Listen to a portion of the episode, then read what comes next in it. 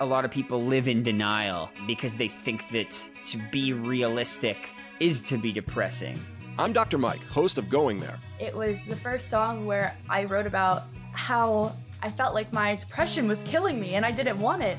Going There breaks the stigma of mental health issues by having real, honest conversations with your favorite musicians, including Alessia Cara, Lizzie Hale, Jewel, Jason Isbell, Gerard Way, Lauren Gray, Shamir, and Bartees Strange. There was something there that was so raw where I was like, wow, I can't believe someone would say that. Let's go there on Going There with Dr. Mike, brought to you by SoundMind Live and the Consequence Podcast Network every other Tuesday, wherever you get your podcasts.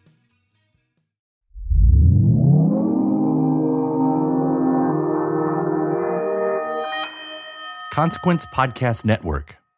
Hello there. This is John Doe from the band X. You are listening to the story behind the song on the Consequence Podcast Network. And I'm so glad you are.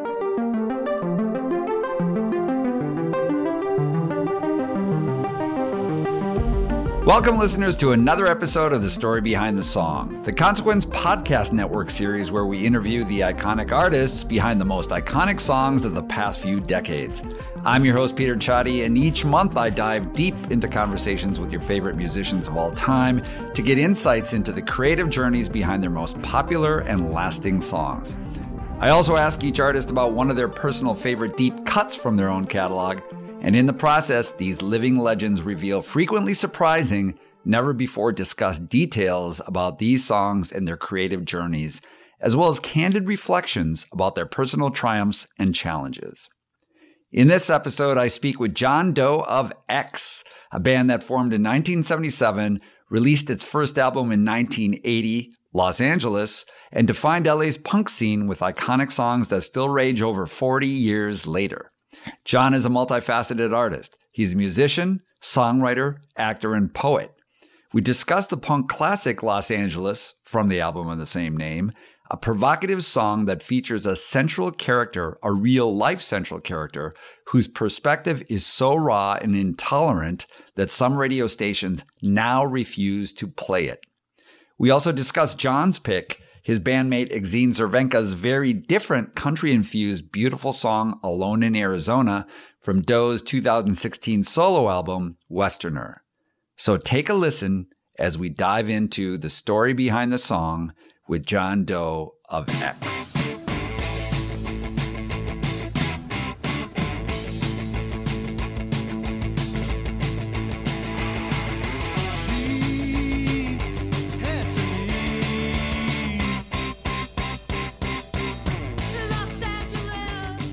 John, welcome. Thanks so much, Peter. And John, where are you today? I'm in Austin, Texas, the north part of Austin. Ah, outstanding. And when did you move to Austin? And it'll be five years in March. Okay. Yeah. And, and before that, you lived in Los Angeles, right? No, I haven't lived in Los Angeles for probably 30 years. Um, I, ah. In about 19 89, I moved up to the Grapevine, Frazier Park, you know, uh, just above Six Flags Magic Mountain. Mm-hmm. And um, lived there for about 20 years. Then um, my partner and I ended up in um, the San Francisco Bay Area. I lived in Bakersfield for a little while, then San Francisco, uh, North Bay, and then in the East Bay. And then we moved out here. Ah, great. Yep. Great. And how do you like it over there? It's great. I mean, the summers are punishing, and uh, I mean they are brutal. Uh, but I grew up in Baltimore, so you know humidity doesn't scare me. Yeah, yeah. Uh, it's it's still it's still terrible, but you know you take a shower when you get sweaty, you know, and exactly, and we have air conditioning and you know modern uh, advan- advances like that. But it's it's great. I mean, it is uh, like every place changing quite a bit. You know, uh, I'd, I'd like to throttle somebody at the New York Times talking about Austin is the place to move. And it's like, Jesus Christ, dude, really? Uh, and, and the housing uh, costs have, have, gone way up. I'm not sure that we could have actually bought a house in the market now, but um, it's, I'm very fortunate to have a house, A, but B, to have gotten here when the prices were sort of reasonable. Glad you said that about the New York Times because I won't ask you about that now. my just as a, a fun fact, my uh, my mother-in-law and her new husband are in Austin, and they were just visiting, and so yeah, uh, there there is that connection. It, we have that conversation a lot. Right. It, it's a it's a great place. It's still good for music. Um, it's a little bit of yeah. monoculture, e- even though there are some fringe, uh, you know, hip hop and and uh, you know different rock and roll uh, bands and things like that. But it's very livable, and and uh, you know they have this uh, HAAM, which is uh, you know medical insurance for for um, uncovered for you know musicians that don't have coverage, and and sim, which is uh, you know for mental health, and yeah, it's it's pretty music friendly. Yeah, although no, although the the two big uh, rehearsal places just got bulldozed uh, to make way for big apartment buildings. You know, so it's like, ah. yeah, we love you, but you really can't rehearse here. Sorry. Yeah, no, that, that, that's a shame. Yeah. That's a shame because those iconic spots are so important yeah. and such a part of music. And that you know the the kind of slacker culture really started here because you could have a couple bands and you could 10 bar a, a, couple of shifts and you could make your way you know you didn't have to work too hard yeah. so. yeah. But that's over. So do you miss los angeles at all? Uh no because it's changed so much you know? I mean when i moved out of la in 89 or yeah it was already you know had sort of shifted under your feet and that's the nature of of la but i enjoy seeing people there. I enjoy you know going to certain places but a lot of them are gone. So yeah. uh yes and no. You know, I, I get to go back there to to work, and that's cool. Yeah, yeah. No, I got you. Well, listen again. Um, great to have you on, John. And today we're going to be talking about two two songs. And as always, like I said, we talk about one of the most iconic songs of um, my guest. And we're going to be speaking. We're going to be talking about Los Angeles, the great song "Los Angeles" from the album with the same name, which came out in 1980. And uh, so we're going to dig deeply into that musical journey. And then uh, the second song is a selection that you chose from your solo album Westerner from from 2016, and the name of that song is "Alone in Arizona," and we're going to d- dig deep in that song too, which is a very different kind of song, obviously, yes, than Los Angeles, and so it's a great juxtaposition. But first of all, before we dig into those songs, John, can you can you just kind of take me through your musical journey? You said you were born and raised, or at least raised in Baltimore, and how you picked up music and picked up um, you know guitar and singing and and all of that, where that came to be, and then ultimately your journey from there. Oh gosh, uh, well, my parents played music. Uh, my dad played piano, and my mom sang, but it was kind of long hair, you know, classical style music. So uh, we had records, and a lot of it was opera, and I didn't get that. But uh, growing up in the age that I did, late 50s, early 60s, um, folk music was what kids got. So I had some records of my own, some, you know, 10 inch records and LPs that were of Lead Belly and Woody Guthrie and Cisco Houston and, and people like that. So, uh, and, and a lot of those, and, and there was also a guy named Sam Hinton from San Diego uh, who was more of a mu- musicologist and a biology teacher, I believe. But um, he was very instrumental in my uh, learning of the folk songbook because he had a he had a record called "Singing Across America," and it had all these old folk songs, uh, Frankie and Johnny, and and um, uh, the uh, Barnyard song. You know, I had a bird, the bird pleased me, that sort of stuff, and but a lot of it was about you know the devil and and drunkards and and people dying and and it's like and this was just considered oh this is kids music you know let the kids listen to this Which, yeah. so I, I'm I'm sure that that's where uh, a lot of my storytelling um, in lyrics comes from. And then uh, living in Baltimore in you know 62, 63 uh, is when we moved there, and you know, there were great radio stations and they were still playing Chuck Berry and doo wop songs because Baltimore was a little behind the times. And then the, you know, the British invasion happened and I was in fourth grade, I think, or something like that. It's like, holy crap. There's this. And then, you know, then soul music comes, you know, Motown comes behind that. And, you know, James Brown had his own station in Baltimore. Uh, he had a, several on the East Coast. But anyway, so I'm part of that generation, and I don't like to brag about it, but it was pretty great because you could just turn on the radio and, and and they would you know have pretty great songs. And top 40 was also pretty mixed. You know, they would have Dionne Warwick, and then they would have some like Johnny Tillotson that was sort of country and you know stuff like that. And then you know I was uh 14, 15 when uh, psychedelic music started happening, and I started playing bass I figured that was easier than guitar. And um, some of that's borne out by like some of the guitar players' personalities that I know because they have to they have to sit in their bedroom and play those licks over and over until they get them right. Did you? How did that happen? How did you pick up the bass and play that? Did did somebody buy it for you? Did you go out there because you knew that you you just wanted to try it? Uh, well, as usual, uh, I had a friend who played piano, and uh, like I said, I wasn't interested in guitar. So I thought, oh, bass seems a little easier. It's only got four strings. And uh, yeah, I, I, bought one. It was a Kent. It was $125. And uh, I paid like $5 a week. And then my second bass, which I still have and, and wrote most of the early X songs on, uh, was a 1960 jazz bass. And they're pretty rare. And uh, another friend who was a guitar player had bought it at a pawn shop for 150 bucks, and I bought it from him. And now it's worth, you know, tens of thousands of dollars. I bet it is. Well, partly because I, I own it, but also because of the the just it's a rare um, uh, instrument for Fender.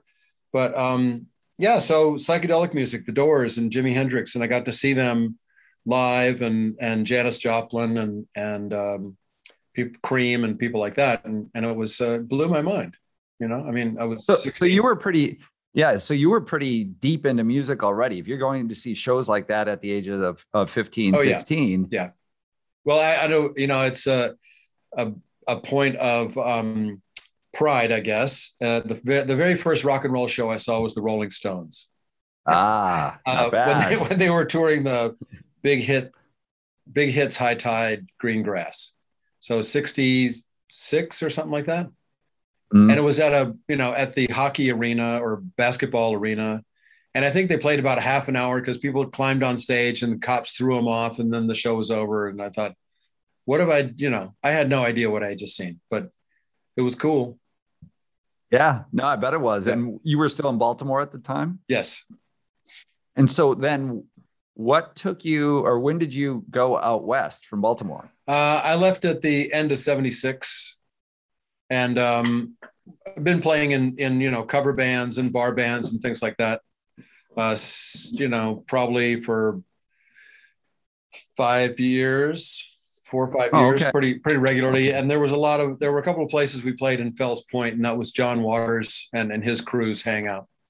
So um, okay. I got to know John uh, through there, and we go to you know Edie's shopping basket. Uh, which was her thrift store, you know, uh, Edith Massey's thrift store. And, you know, they were, they were kind of attainable, you know, movie stars. They were movie stars, but they would just be hanging out at the bar and, and you could talk to them. And, um, you know, met Divine a few times and, and he was, you know, like everyone says, just sweet and kind and, and, you know, not at all like his, his uh, stage character, but I had to get. I, I knew I had to get out of there because I and I. My parents lived in New York. I had been to see uh, Talking Heads and the Heartbreakers at CBGB's and Max's Kansas City, and it seemed as though New York was very kind of locked down, and it already, you know, there were a lot going on, and I I was just done with the East Coast. I didn't like the weather and pretty, you know, cynical and, and negative kind of point of view and went to the West Coast. And it was like, this is a, such a breath of fresh air. So. Is that when you when he first moved out to the West Coast? Was that when you first started writing music, or were you writing beforehand, writing your poetry beforehand? Uh, no, I went to Antioch College. Uh, there was a branch in Baltimore, um, mm-hmm. which were they were all night classes, but they had a writing program, and uh, I'm still in touch with a couple of people from that. I, I restarted uh, going to a poetry workshop on Zoom with them once a month. Ah, that's cool. So yeah, I've been writing for I don't know four or five years. I went to school for a year and then dropped out, and then went back and and uh, worked. Uh, part of Antioch is you have to work while you're in school. You have to make you know academic credits and also work credits, which I think is a great idea. But anyway, um, yeah, I was already writing, writing kind of bad songs, writing songs that that were trying to be like the band or Bob Dylan or or something, you know, the Beatles or you know, Bo, David Bowie. I, I don't know, you know, just stuff that was copying things. Yeah, uh, but it was so it wasn't until I met Exene and um, had decided that okay, that was then, this is now. You know, reinvent yourself, uh, sort of chose the you know stage name John Doe, you know, inspired by John Waters and Andy Warhol. Um, where where you well, that's interesting. So you so you were tired of the East Coast. You moved out to Los Angeles in '76, I think you said. Yeah. Okay, you moved out in '76, and where first of all where did you end up what part of los angeles because los angeles has in, such in so many different personalities I okay in venice moved to venice and then how soon thereafter did you meet Exene? Uh, pretty soon, because I, I went to the Venice Poetry Workshop, which is a fairly famous workshop, and and I figured I could meet like-minded, you know, uh, people, and and Exene was there, and she was she was the only like other kind of young person who looked exotic and cool, and so I sat next to her, and we went out like right afterward went to the bar next door, which was a kind of a jazz club called the Comeback Inn. Oh and, yeah, uh, yeah. It was. I mean, at that point, you could, you know, live and be free in Venice, California. Yeah. I mean, yeah. I, my, I rented a house with my friend, and it was like six hundred dollars, and it was a complete house. And then he left. He went back to Baltimore, and then I rented my own apartment, and it was like 125 bucks or something. like, yeah, yeah, it was great. It was there was very it was very bohemian then. Yeah, no, there's no question. Fun memories um, of it. Yeah, I, I bet. And and you had already um or, or had you already formed a band of some kind before meeting her? It was pretty much the same time. I put an ad okay. in this uh, free paper called The Recycler, or it yep. wasn't free; it was a classified paper and Billy Billy Zoom put an ad in the same day or the same week, and we called each other. You know, I guess the ads were similarly worded, and uh, yeah, I, I was already playing with Billy, and we were just kind of feeling each other out and and playing some old songs like uh, you know uh, bring it on home to me and and um, uh, Honey Don't and things like that. And, and he would sing a couple songs. There was another guy who ended up, uh, um, uh, Steve Allen, who ended up in 20/20. We played with him for a little while. And, and then, you know, Exene was writing lyrics and I thought there was a, she showed me the lyrics to um, I'm Coming Over. And I said, well, I could make this a song, you know? And then I then I asked her if I could if I could play it in my band, and she said, absolutely not. this is my song. This is one thing of value that I have, and I'll be damned if you're gonna, you know, take it from me. So I said, "Hey, Billy, you know, I I think I have a good idea. Let's have this other person in the band." And he was skeptical at first, but but realized that it was going to take a while for Exene to, you know, learn how to be uh, well she was a natural front person but she was, it was going to be a while for us to develop our sound and it was going to take probably the same amount of time for people to start understanding what you know punk rock was and i don't think they ever really did. Well so uh, from the music that you were describing that you were into and and maybe i mis misunderstood it but even with with with Billy, and you were you were playing some songs before you met Exene. And how how did you evolve into this initial sound that was that became X, and then we'll delve into Los Angeles too. I think it was uh, keeping your ear open and uh, you know influences of you know Iggy and the Stooges and David Bowie and even Roxy Music and certainly Lou Reed and the Velvet Underground and and uh, and just what was happening in the world, you know, uh, listening to the Ramones and listening to the Clash and and uh, you know all the bands that were in L.A. as well. And it was you know so you you kind of had a you know how, how what what's my version of this because certainly at that point punk rock was very diverse and each city each city seemed to have its own sound even though those were very diverse you know if you i think the new york scene was the most influential on us or on me.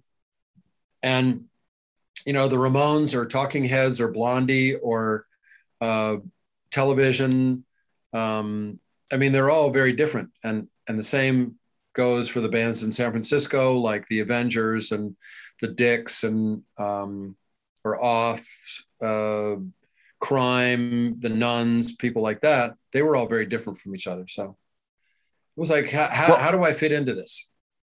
Well, what was the punk scene like in Los Angeles at the time? And was there was the punk scene in Venice as part of that? No, it was in Hollywood. Um, mm-hmm. I mean, it was it was wide open because nobody could make any money at it, and you know, the Masque was the main place that we played.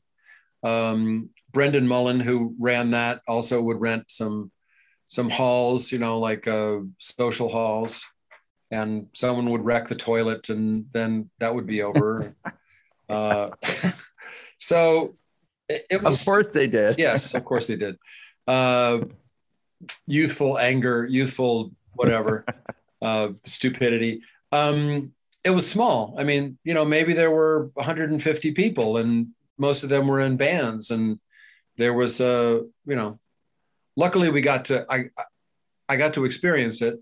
And and for a, a long time the whiskey Go Go and the and the starwood which are the two big clubs there um, in 76 and early 77 they had disco and they had cover bands and they didn't really have you know they had slipped off of the um, you know getting of developing bands that are national bands that are touring you know, they they had sort of stopped doing that.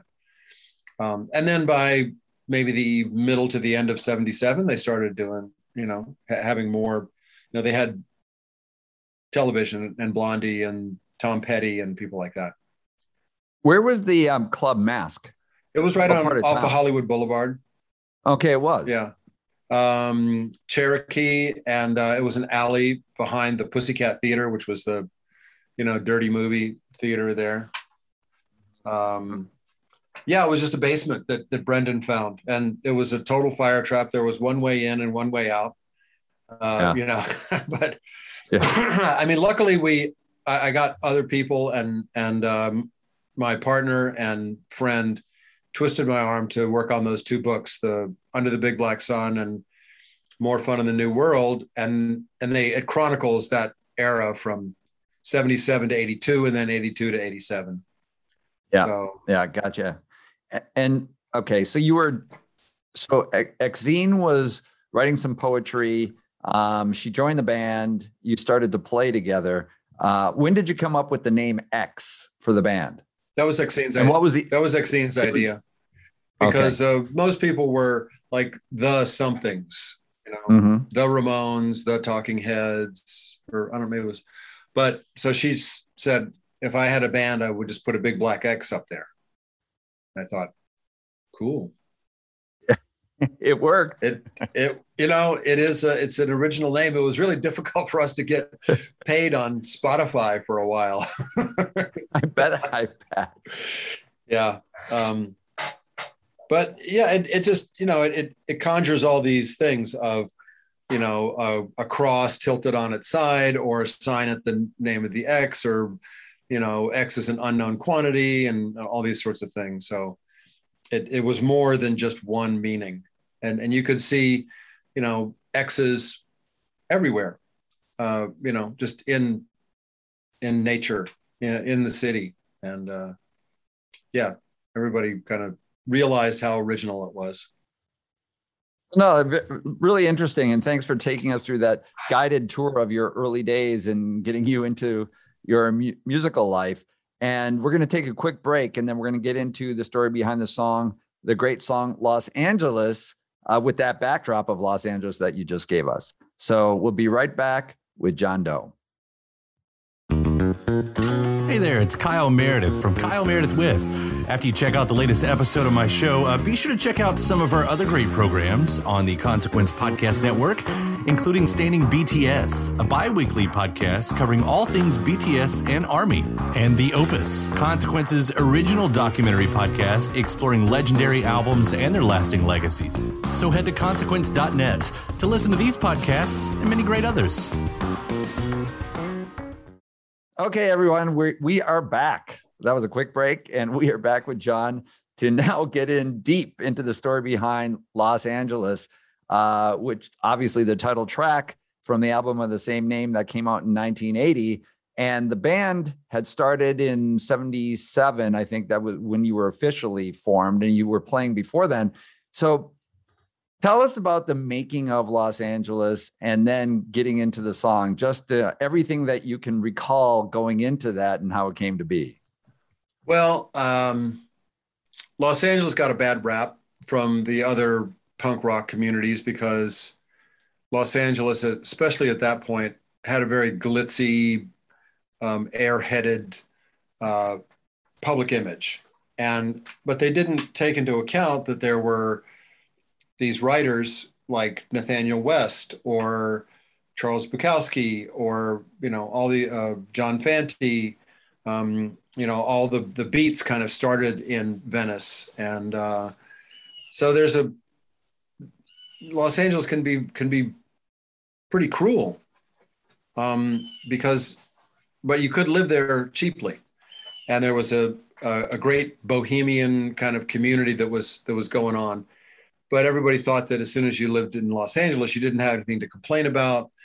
You know, you you were given a Mercedes and a swimming pool, and you were, you know, mom and dad paid for everything, and and it was like, no. So that was part of writing the song, part of uh, calling the record Los Angeles, was to put a stake in the ground, and it wasn't called L.A.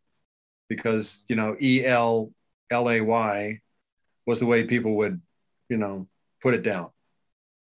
Um, so Los Angeles was older. Los Angeles was, you know, the Angels. Uh, Los Angeles had had more music, just the the words, uh, and it was a way for us to stand up for our community, you know, for our punk rock world. And I think at that point, you know, I was I was reading a lot of Charles Bukowski because you know his uh,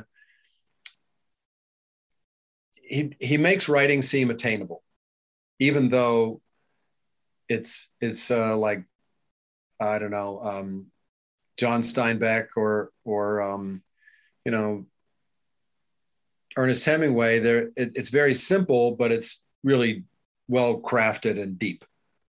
Um, and it also was shocking, you know, and that's what Andy Warhol and John Waters kind of taught us is that, you know, everyone, things have become very complacent. And so it was easy to be shocking, whether you're like the Cockettes up in San Francisco or, uh, you know, John Waters and, and Divine in Baltimore. Um, it's a way of getting noticed.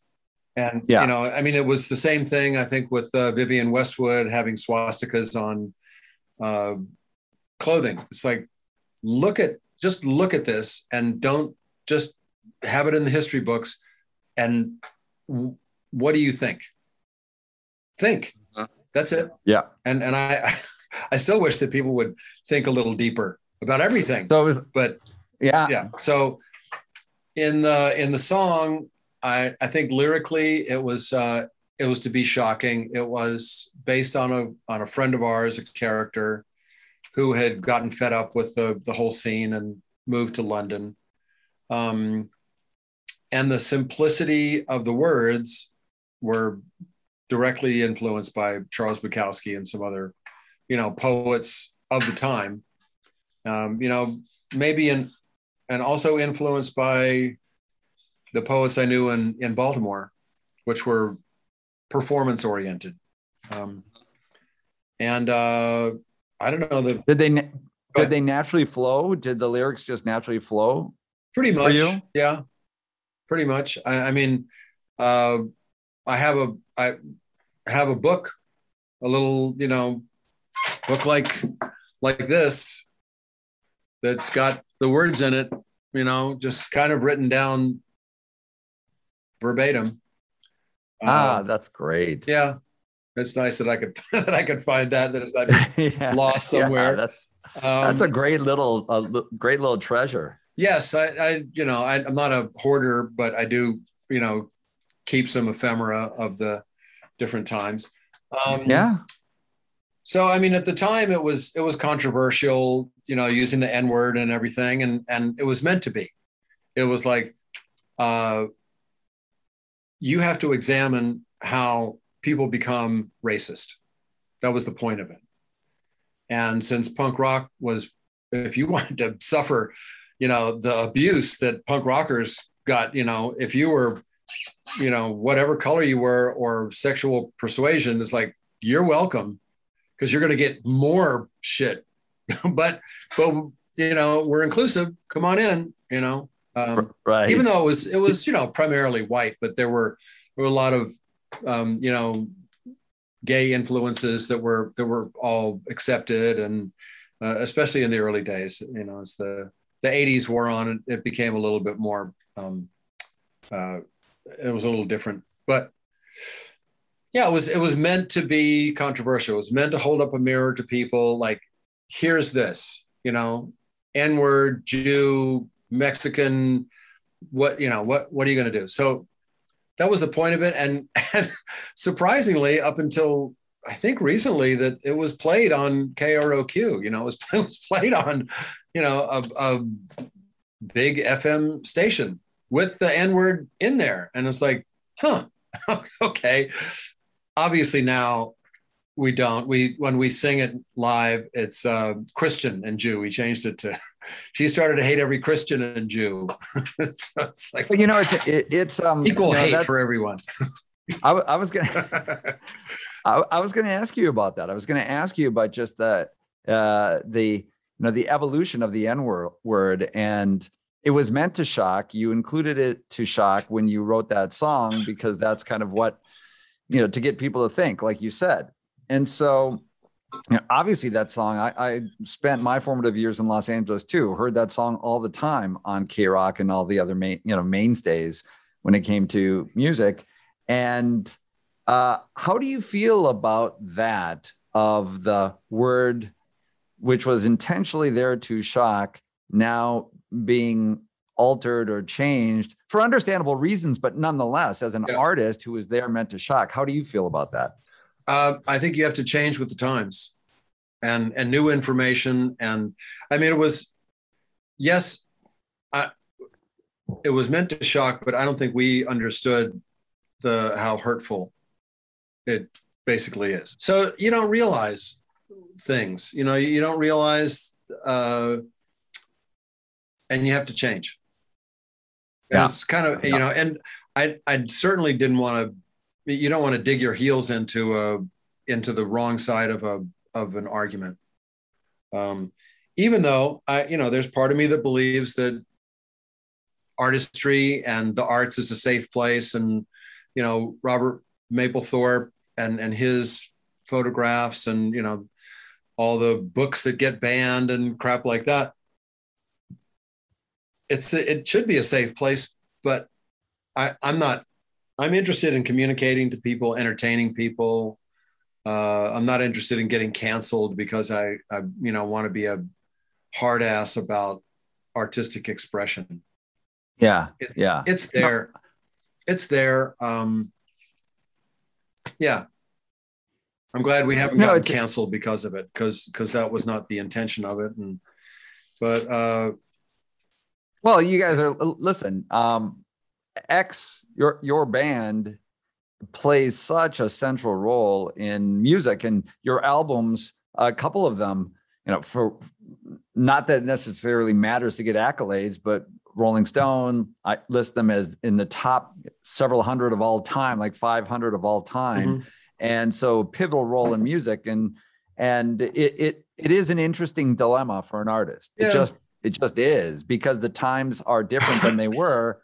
And like you said, the intention was not, was meant to be a certain way but it's it's understandable what the evolution is but it's still it's it's an interesting subject to cover for sure. Yeah. Well I, i'm i'm glad that the people are more aware of of all those things you know whether it's the you know washington redskins and or or, or whether it's just the way people act at a business meeting.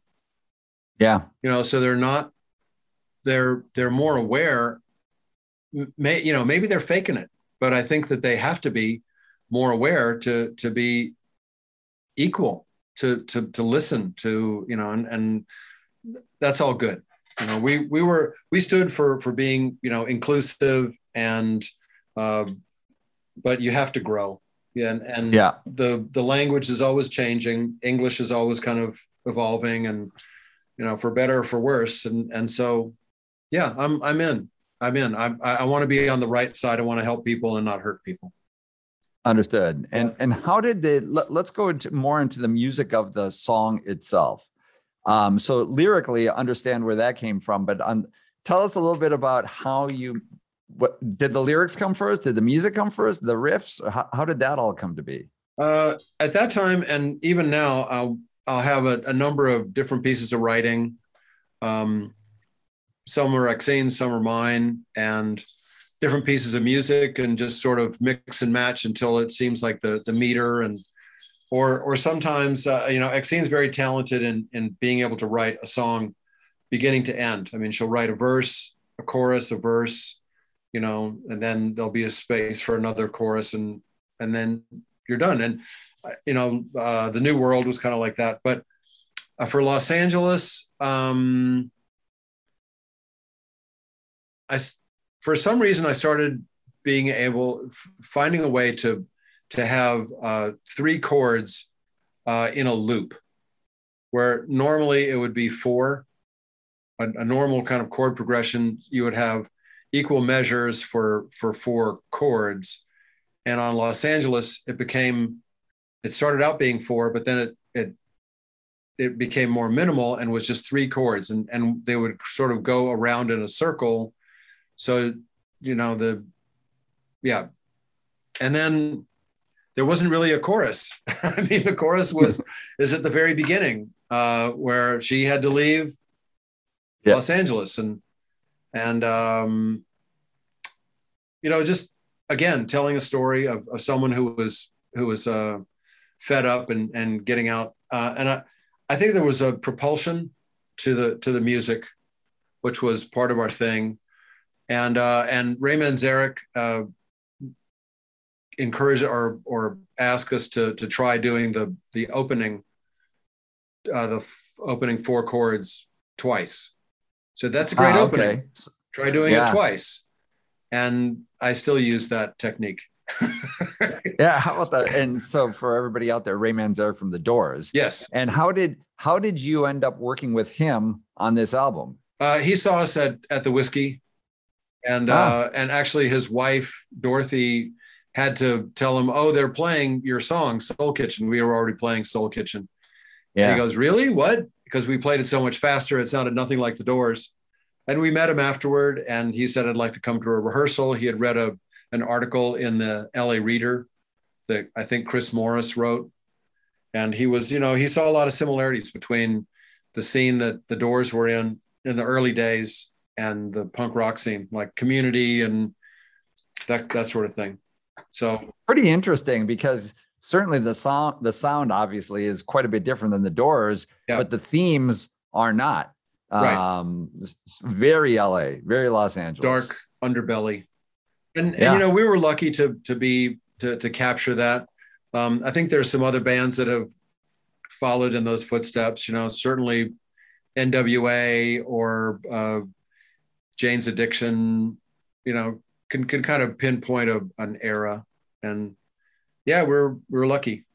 Or Yeah. Or, or we had our ears open. I, I, don't know. We know we had a, a, lot of help from all the other bands that, that we were influenced by, whether it was Fear or the Weirdos or even the Germs. Um, we just all influenced each other. And, and uh, I, I wish I had a better, um, a better description of, of how that music came, but you know, normally I would just keep playing and, and find something and then keep refining that and keep playing. And then as the as the words and music are I, I did most of that song both words and music. Exene did some editing i think in the words. Um, but it's just sort of piecing it together you know it's a uh, you, you may have the first two or three lines and then shit what do i do now um, yeah and did you know that did you did it feel to you that that one was special Yes. And same with the world's a mess. Um, mm-hmm. The first time you rehearse some things and they it all kind of fits together, it's not difficult. People yeah intuitively know how to what to play, and then you think, oh well, I did a good job in you know giving the skeleton so that people could just make it whole. Um, I didn't. I don't think we had any idea that it would be as uh, long lasting. You know, we pay, we played at the Teragram, uh, I don't know, the beginning of December, and and people were singing so la- singing that song like all the words, not just the Los Angeles part, so loud that Exene and I were could kind of could hardly hear ourselves. You know, there were 50, 75 people up front that were singing at the top of their lungs. And I got all choked up. I lost well, my I, place. I ended at the wrong time. I got all choked up because I realized that it had meant so much to so many people over the years. And this it was a really young audience, you know, a lot of people in their 20s and 30s and stuff like that. And it's like, shit. That's I mean, that's that's what you hope for is that yeah. as an artist, you hope that people that you say something that, that that people can can relate to and and they get something out of and they identify with or whatever. No it's it's got to be gratifying. 40 years later after writing that song yeah. uh to, to have it be such a part of the consciousness still today. For a, because it is. for a small for a small group but i'll i'll take it well i don't know i it's um it, it is such an iconic song well, it, it is. It's just part of the pantheon now, and and um, so like like I say, in a in, in, a, a limited group, and I think that's kind of better than than you know trying to appeal to every like jock and sorority person. God bless them, you know. Yeah, but they're yeah. not my people. I, I don't know. There's not much. There's not much of the Venn diagram that's overlapping on that. You know. yeah. So one one more question about it before we move on. We'll take a break and then get into the second song. But how would you say that Ray Manzarek um, influenced your sound in that first album? Uh, by what he didn't do. He, you know, at that point we had been playing pretty regularly for three years.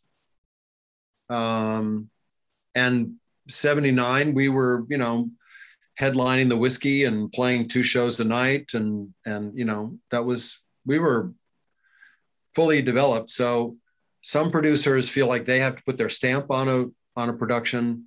Others just sit back and get good performances and and that's what the doors were all about. So ray was taking his experience and applying it to us. You know getting yeah. getting good sounds um, inspiring us to to do the best we could. And i mean we had i think we had $10000 and, and we recorded the record in uh, 10 days. I mean you know maybe it was five days for tracking and five days for mixing or something like that it was yeah I'm pretty sure it was under two weeks but if you know what you're going to do and you have a little room for improvisation or or melodic changes i mean i still try to do that you should be able to to to make a record in a couple weeks. Yeah, I mean, look, look, you know, it, that is such a part of the punk ethos too. Not necessarily just punk, but yeah. uh, authenticity of of really getting the performance, bringing that into the recording itself, so you feel like you're part of that. Uh, you know, you're part of it. Yes, it should it should feel alive. It, it should feel like something is happening as it's being recorded, not that it's been right. um, all scripted and and manicured. You know, I, I, and I think that's what punk rock was getting away from. You know, we had we owe a great debt to people like, uh, you know, Fleetwood Mac and Boston and Linda Ronstadt and the Eagles and things like that because everything was so manicured. And we just thought, well, what the hell? Where, where you know, where's Louie Louie here? Just where's three chords and the truth? or is it two chords in the truth? I think it's two chords in the truth is what he got. yeah, maybe. No, that's great. So listen, we're going to take a quick break, uh, another break, and then we're going to be right back with John Doe. And we're going to talk about the second song, Alone in Arizona. All right. And we're back, John. Yes. Uh, thanks again for being here. Now we're going to talk about your your song selection. Um, because it was wide open. Yes. So the question for me to you was pick a song, any song that uh, was in your discography. Uh, and you chose the song Alone in Arizona from your 2016 solo album, Westerner. And this is a very different, beautiful song. Why did you choose this amongst all the others that you could have chosen from? I I don't know. okay. Seemed like a good idea. Well, That's punk. That's very punk. uh, well, because it was very different and it was somewhat newer, um, those are two main things. But it also, uh, Exene wrote this song. She oh. wrote the song beginning to end, and it was on her solo record called, oh crap, I can't remember the name of the record. Um, the something of excitement. The anyway, you could look it up you could plug it in there. But um, I love the song, and and she did it with these two. She recorded it with these two jazz guys, uh, uh, Brady Blade and and Christian McBride, and a friend of ours, Michael Blake, had just passed away. He's a author. He wrote Dances with Wolves, and he was a great friend of ours. And uh, and I record. So I, I wrote several songs that were um, tributes to him or about him or you know some fictional stuff of, of him as the character and kind of the westerner is an, uh, uh, you know alluding to to him because he to me represented you know what what that was like um, and so i recorded it in arizona in tucson and Howe Gelb uh, from giant sand kind of represents the tucson sound, which has this deep reverb and a lot of psychedelic kind of uh, effects to it. And, and you can, it has a lot of space like the desert. And um, yeah, there, it, it, it had a lot to do with, with our history, you know, from the Hungry Wolf and, and Michael's, uh, you know, dances with wolves and and his honoring of of wolves and that, and so it's it's like a lot of songs. It it goes pretty far back. It doesn't just happen. It, it may happen at a certain time, and I'm not even sure that Exene wrote that about Michael. So, but for me, it it, it represented that. Interesting. And you mentioned the Tucson Tucson sound. Yeah. Uh, is that is that a thing that um, is there? Yeah, uh, I think so. I mean, people like uh, well, Hal was instrumental in in kind of developing that. Um, uh, other bands you might know, uh, Neko Case, mm-hmm. her her sound was very influenced by living in Tucson. Mm. Uh, Calexico is another band from there uh, the Friends of Dean Martinez, which is uh, kind of instrumental. Yeah. Interesting. And, and I, so when I, you, yeah, I would say it probably started in the early '90s, something like that. So you have a, a, a song like that is so different from from um, at least early X, right? Mhm. Uh, so, so fundamentally different. Do you do you just take on different personas when you play different shows? Um, you know, X has your your great catalog of songs that you're going to play and the, the punk sound. Um, I can't imagine, but you know, forgive me for maybe not having a broad enough imagination, but for bringing some of the, the these other songs into your shows today. Do you do that? Oh, sure. Or not not in, No, you do- not into X shows. No, not into X shows, right? We just play X Right. songs and X shows. But I mean, most musicians are love different all, all different kinds of music Mhm. and are and are a, capable of playing different styles. And I realized some point, maybe in the mid '80s, that I could sing and play country western music, and it's convincing, and it, and it sounds decent. It, it sounds real. And if there's anything, I'm I'm kind of uh, without.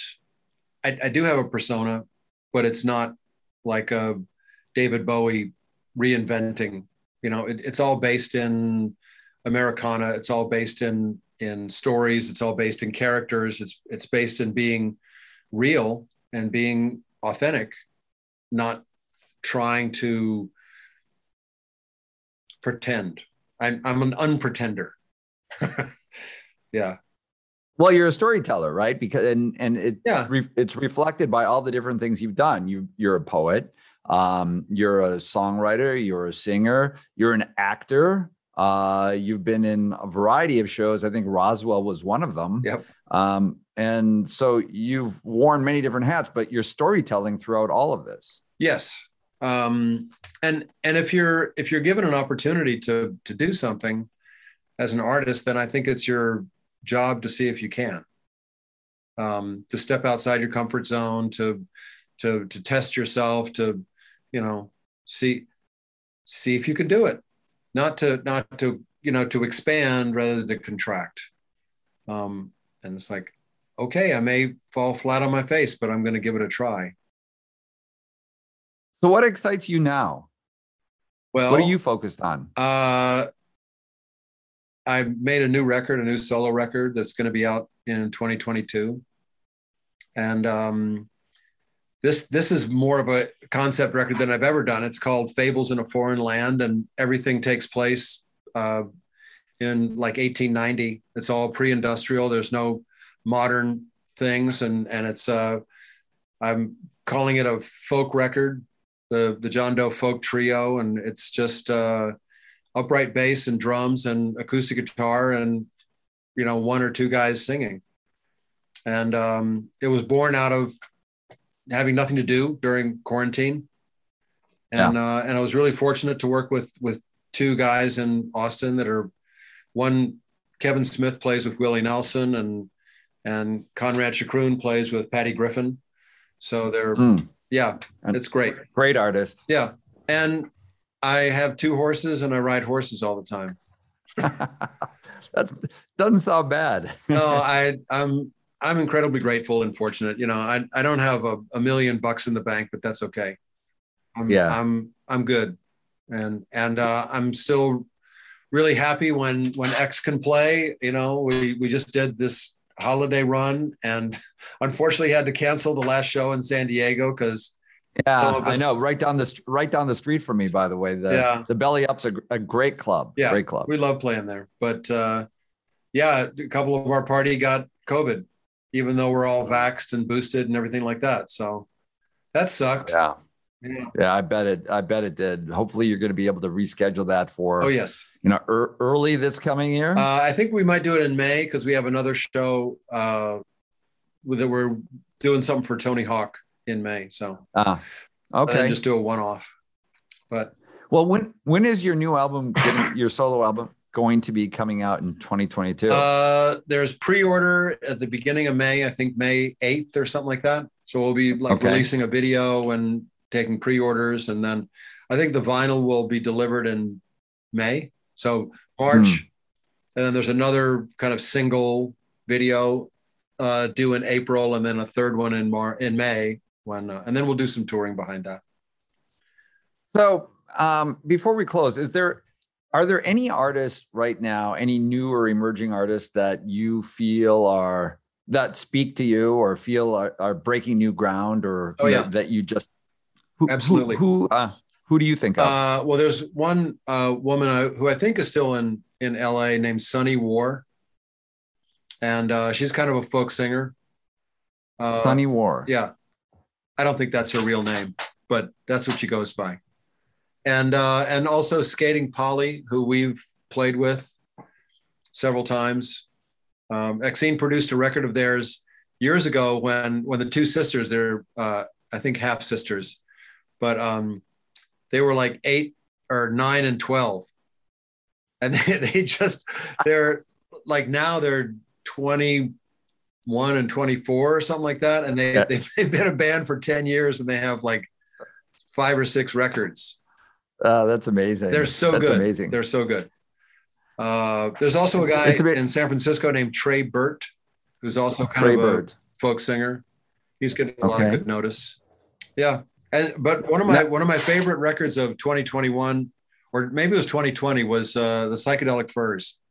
They put a new record out same as us. Uh, so their record was so good called Made of Rain. Hmm. And then of course Fiona Apple's record, which came out that year, was one of my yeah. absolute favorites. Yeah, no, it's a great album. Uh, it's always fun to to ask musicians who yeah. inspire them or who they believe are breaking new ground. And it's also wonderful to hear that you know, obviously folk um, folk has such a long history, but breaking new ground or telling new stories, mm-hmm. it's just you know bringing a fresh take to it. And you mentioned Patty Griffin, and what what a an yeah. amazing artist. Oh, there's another the record, another record I heard recently by a name a woman named uh, Madi Diaz, M A D I Diaz. Beautiful record. I'm going to check all these out. Oh, good. That's why I'm writing them. I hope, I hope I, your uh, your listeners will give a listen to them too.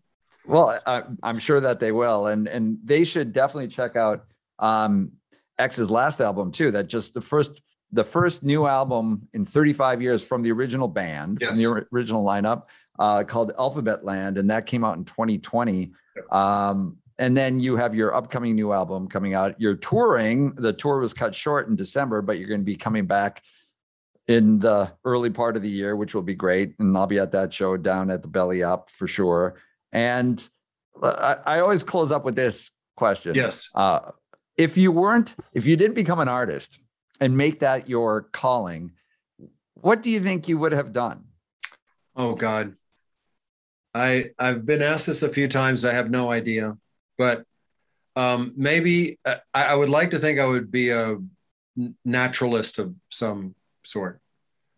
You know, someone who uh, a forest service or uh, something like that. Yeah. Something. You love the great. You love the great outdoors. The great outdoors is your friend because that's that's where you're more a human. That's where you can actually feel like a human rather than inside somewhere. Um, yeah, yeah, which is such an important lesson these days when everybody's so digital. Yes. Yeah, I know. It's uh, it's an it's an addiction, isn't it? Yeah, yeah. and sometimes you got to just you know now i'll wax philosophical um, and sometimes you have to get your head up away from the mobile phone get out there listen to some good music while you're doing it. Sure. walk walk the dog whatever it may be. Yeah walk the dog but don't look at your phone while you're walking the fucking dog. Exa- yeah exactly. That, that's my partner point. likes to say that person needs a dog app. Because they're just the, they're completely oblivious of of their connection to the dog or the outside and they're because they're looking at their damn phone and the the dog could be walking into traffic as far as they know. Like, yeah. enjoy the dog for god's sakes. You're out with your yeah, dog. yeah i don't know. Well john listen really enjoyed it. Um, thanks for joining the story behind the song and and getting deep into the two songs that we discussed today. Everybody should check out not only the musicians that John mentioned, but obviously the latest work that X did has done, um, and then the upcoming tour coming out and the solo album that's going to be coming out too. But what a wonderful legacy, John. great to hear the stories behind Thanks. that, and thank thanks for joining us. Uh, it, it's been a pleasure. It's like easy and fun. And what else do you need, right? Right. That's the way it should be, right? In theory, yes. uh, Very good. yeah, thanks, Peter.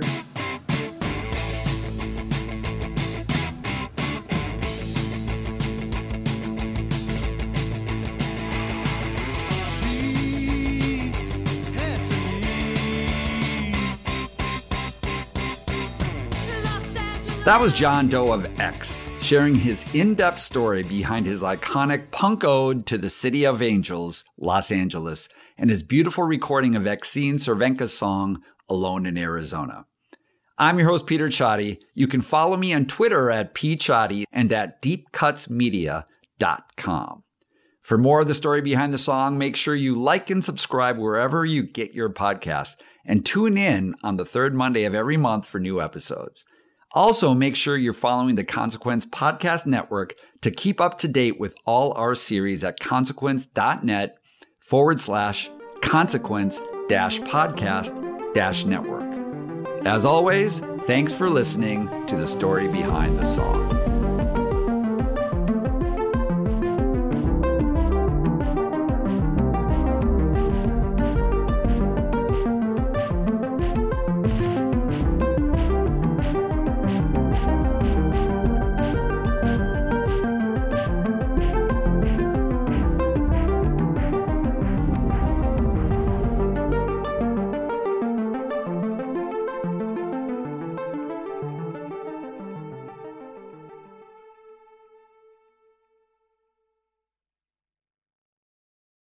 Save big money when you start your next project today at Menards. Check out our great selection of garage and utility lighting options in stock, ready to take home today. We carry everything to help you illuminate whatever project you're working on. Shop garage and utility lighting products in store at your nearest Menards. You can also view all of our entire selection of lighting options today on menards.com. Save